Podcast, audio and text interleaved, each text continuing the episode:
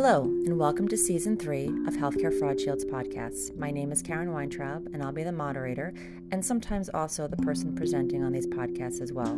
From time to time, we will invite guests to speak on various topics throughout the year. If you are unfamiliar with Healthcare Fraud Shield, we are a fraud, waste, and abuse software company that is focused solely on healthcare fraud prevention and payment integrity needs. We have an integrated platform that includes AI, post payment analytics, prepayment analytics, pharmacy analytics, case management tool, and a reporting tool. Also, as part of our organization, we have a number of industry leading healthcare subject matter experts that are, are integrated throughout our organization and involved in our services as well. I hope you enjoy the podcast this season, so we thank you for listening and get ready for each episode. So, if you need anything or have any questions about Healthcare Fraud Shield, you can reach us at www.hcfraudshield.com. Thank you.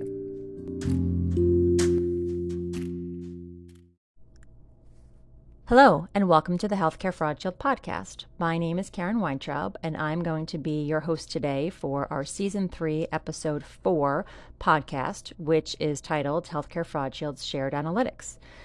So, we're going to go through some buzzwords that you may have heard that relate to what I'm going to talk about today. And we're going to go through what some of that means and what it means to Healthcare Fraud Shield and what we're doing in that space.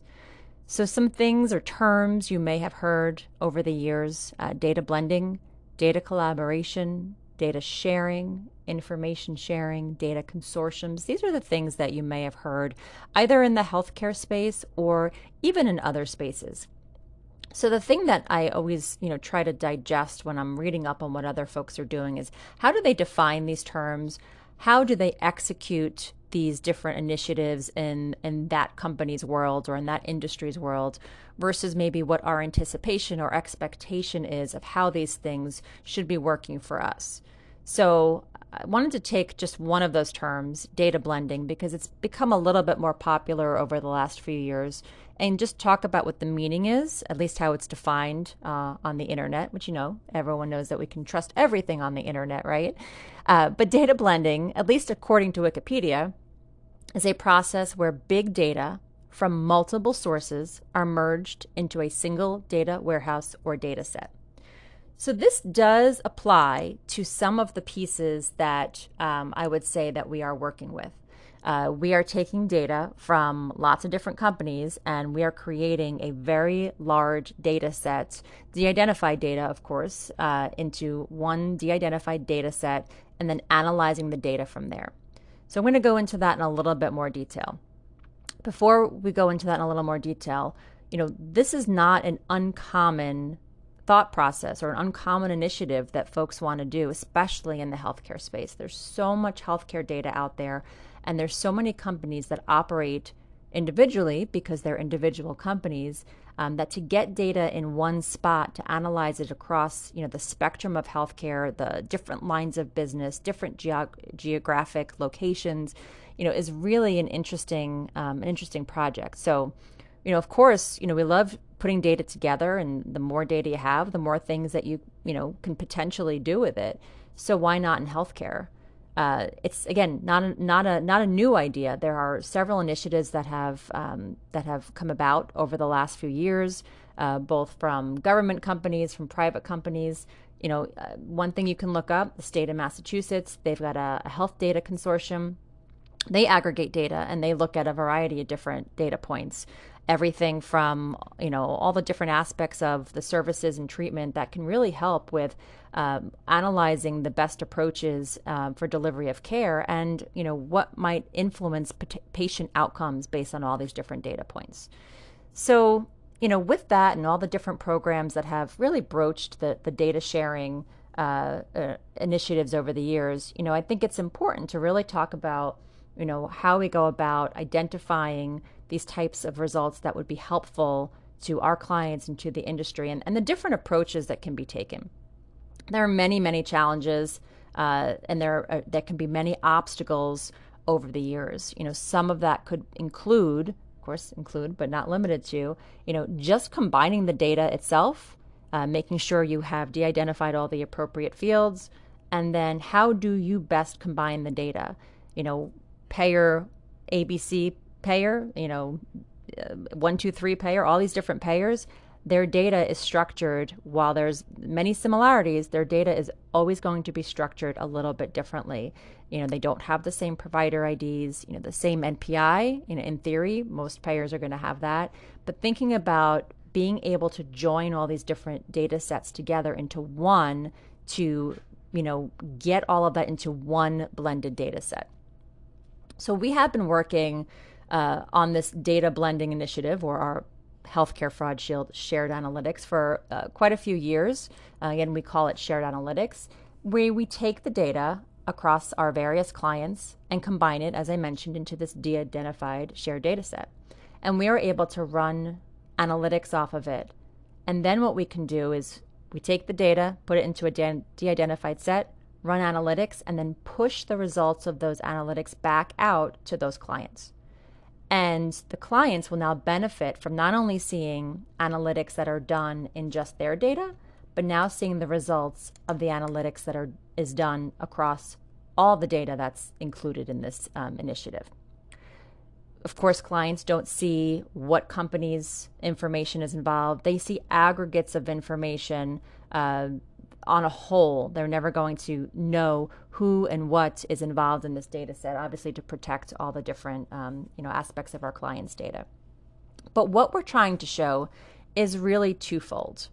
Uh, one, I, I just categorize as really just informational. So I can be you know a user of a particular client and I'm in their data and I can see what's happening in that one client's data for specific providers. And now what I can see is not only what's happening for my provider and my provider's members, I now have an aggregation of information that's occurring across the board. So, easiest example, people who talk about these data um, sharing programs is looking at how many members are seen in a given, a given day across this shared data set. So, obviously, if I work for payer A, I can only act on payer A's data but it gives me insight into knowing what's happening. So they only saw five of my patients, but they saw 50 for that day across the board. That's helpful information to know. So, again, that first piece I like to call is really informational, and that is something that we have sprinkled throughout the whole system. The second piece is the really the analytics piece. Using that shared data to identify behaviors and trends, providers, other types of, of um, points of interest, things that would not normally stand out necessarily looking at one single data set, but do stand out when you combine all of the data together. So, again, looking at one company's data or just your respective company's data may not be enough for certain types of analytics or artificial intelligence models to pick up on something as strongly as it would because it's not getting the diversity of data to compare to to look for anomalies, to look for those outliers. For example, some plans, maybe they are located in just, you know, one geographic location. Some plans, whether they're national or geographic, may only focus on one line of business. And sometimes that can really make a difference in how the data behaves because providers may be billing a line of business or product type differently for one plan versus another. Maybe it's due to the state that they're in. Maybe it's due to the contracts. Maybe it's due to you know something else that's relevant to that specific plan. In just your data your providers are only being compared to your providers. When you look at shared data you can now take your provider and be able to expand that pool that they're being compared against which again can identify anomalies and outliers that you would not have normally really picked up on before one of the other critical pieces about the way that, that Healthcare Fraud Shield is approaching shared analytics is the timeliness of what we're able to deliver. And I think that's always been one of the, the obstacles over the years. So, um, for those that uh, pull CMS data for from Medicare, and you can get some some pretty neat um, pieces of information on what's happening on what providers or you know what services that they're performing, but it's a couple of years old. Um, so, in this kind of environment, we want to find things that are new and emerging as quickly as possible. So, because we have the luxury of getting our clients' data on some kind of normal cadence, um, and then we do what we would normally do with it, whether it's prepay or postpay, um, that can drive how often you're getting data sets. Some, you know, there may be a need to send us data daily, weekly, monthly, whatever it is that the client's um, timeline for sending us data, we ingest that data. And once we ingest that data, we can now convert that into our shared analytics program. So it really becomes a near real time analysis of what's happening in this shared environment that we can then again push those results out to the client. So rather than trying to come up with you know, hey, let's focus on, you know, this particular topic. Let's go back and look at everyone's data. Uh, we're actually kind of doing the opposite. We're really letting the data guide us into what we should be looking at and finding um, proactively. So, again, really more of closer to a real time view of what's happening in a large data set. So, things that we have found so far uh, so the obvious, which I mentioned before about let's just talk about, you know, how many patients someone's seeing in a day, that can translate, of course, to how much time is spent in a day. So if you're just looking at your data, you may estimate that maybe they only spend about mm, three to four hours, depending on how you're tracking or calculating the time. There's a few different approaches to that. And when you look at the, the shared data set, they are spending 19, 20 hours a day. So, how did that happen? You didn't have that in your data. So again, we're able to provide that aggregation of time. We're not going to tell you which client is doing what, but we can tell you that across all of our shared clients, you've got 20 hours of time approximately being spent. So, what are you not seeing in your data, um, and what are we seeing across the board? So, you're going to want to take a look at look at that. So that's one piece. That's kind of the obvious. And then that's what I would say is like kind of the expected thing that you should, you know, look at in this type of initiative. Um, even though you can only act on, you know, your data. But then you're also going to find things that you wouldn't expect. So outliers and anomalies that you would not have found in just your company's data. So let's say, for example, and I, I hate to use the most obvious examples, but they're probably the easiest to explain Let's say you're looking at a provider who bills evaluation and management codes, and maybe they only bill 99215 in your data. Uh, and there may be legitimate reasons for that, also depending on their, their patient population.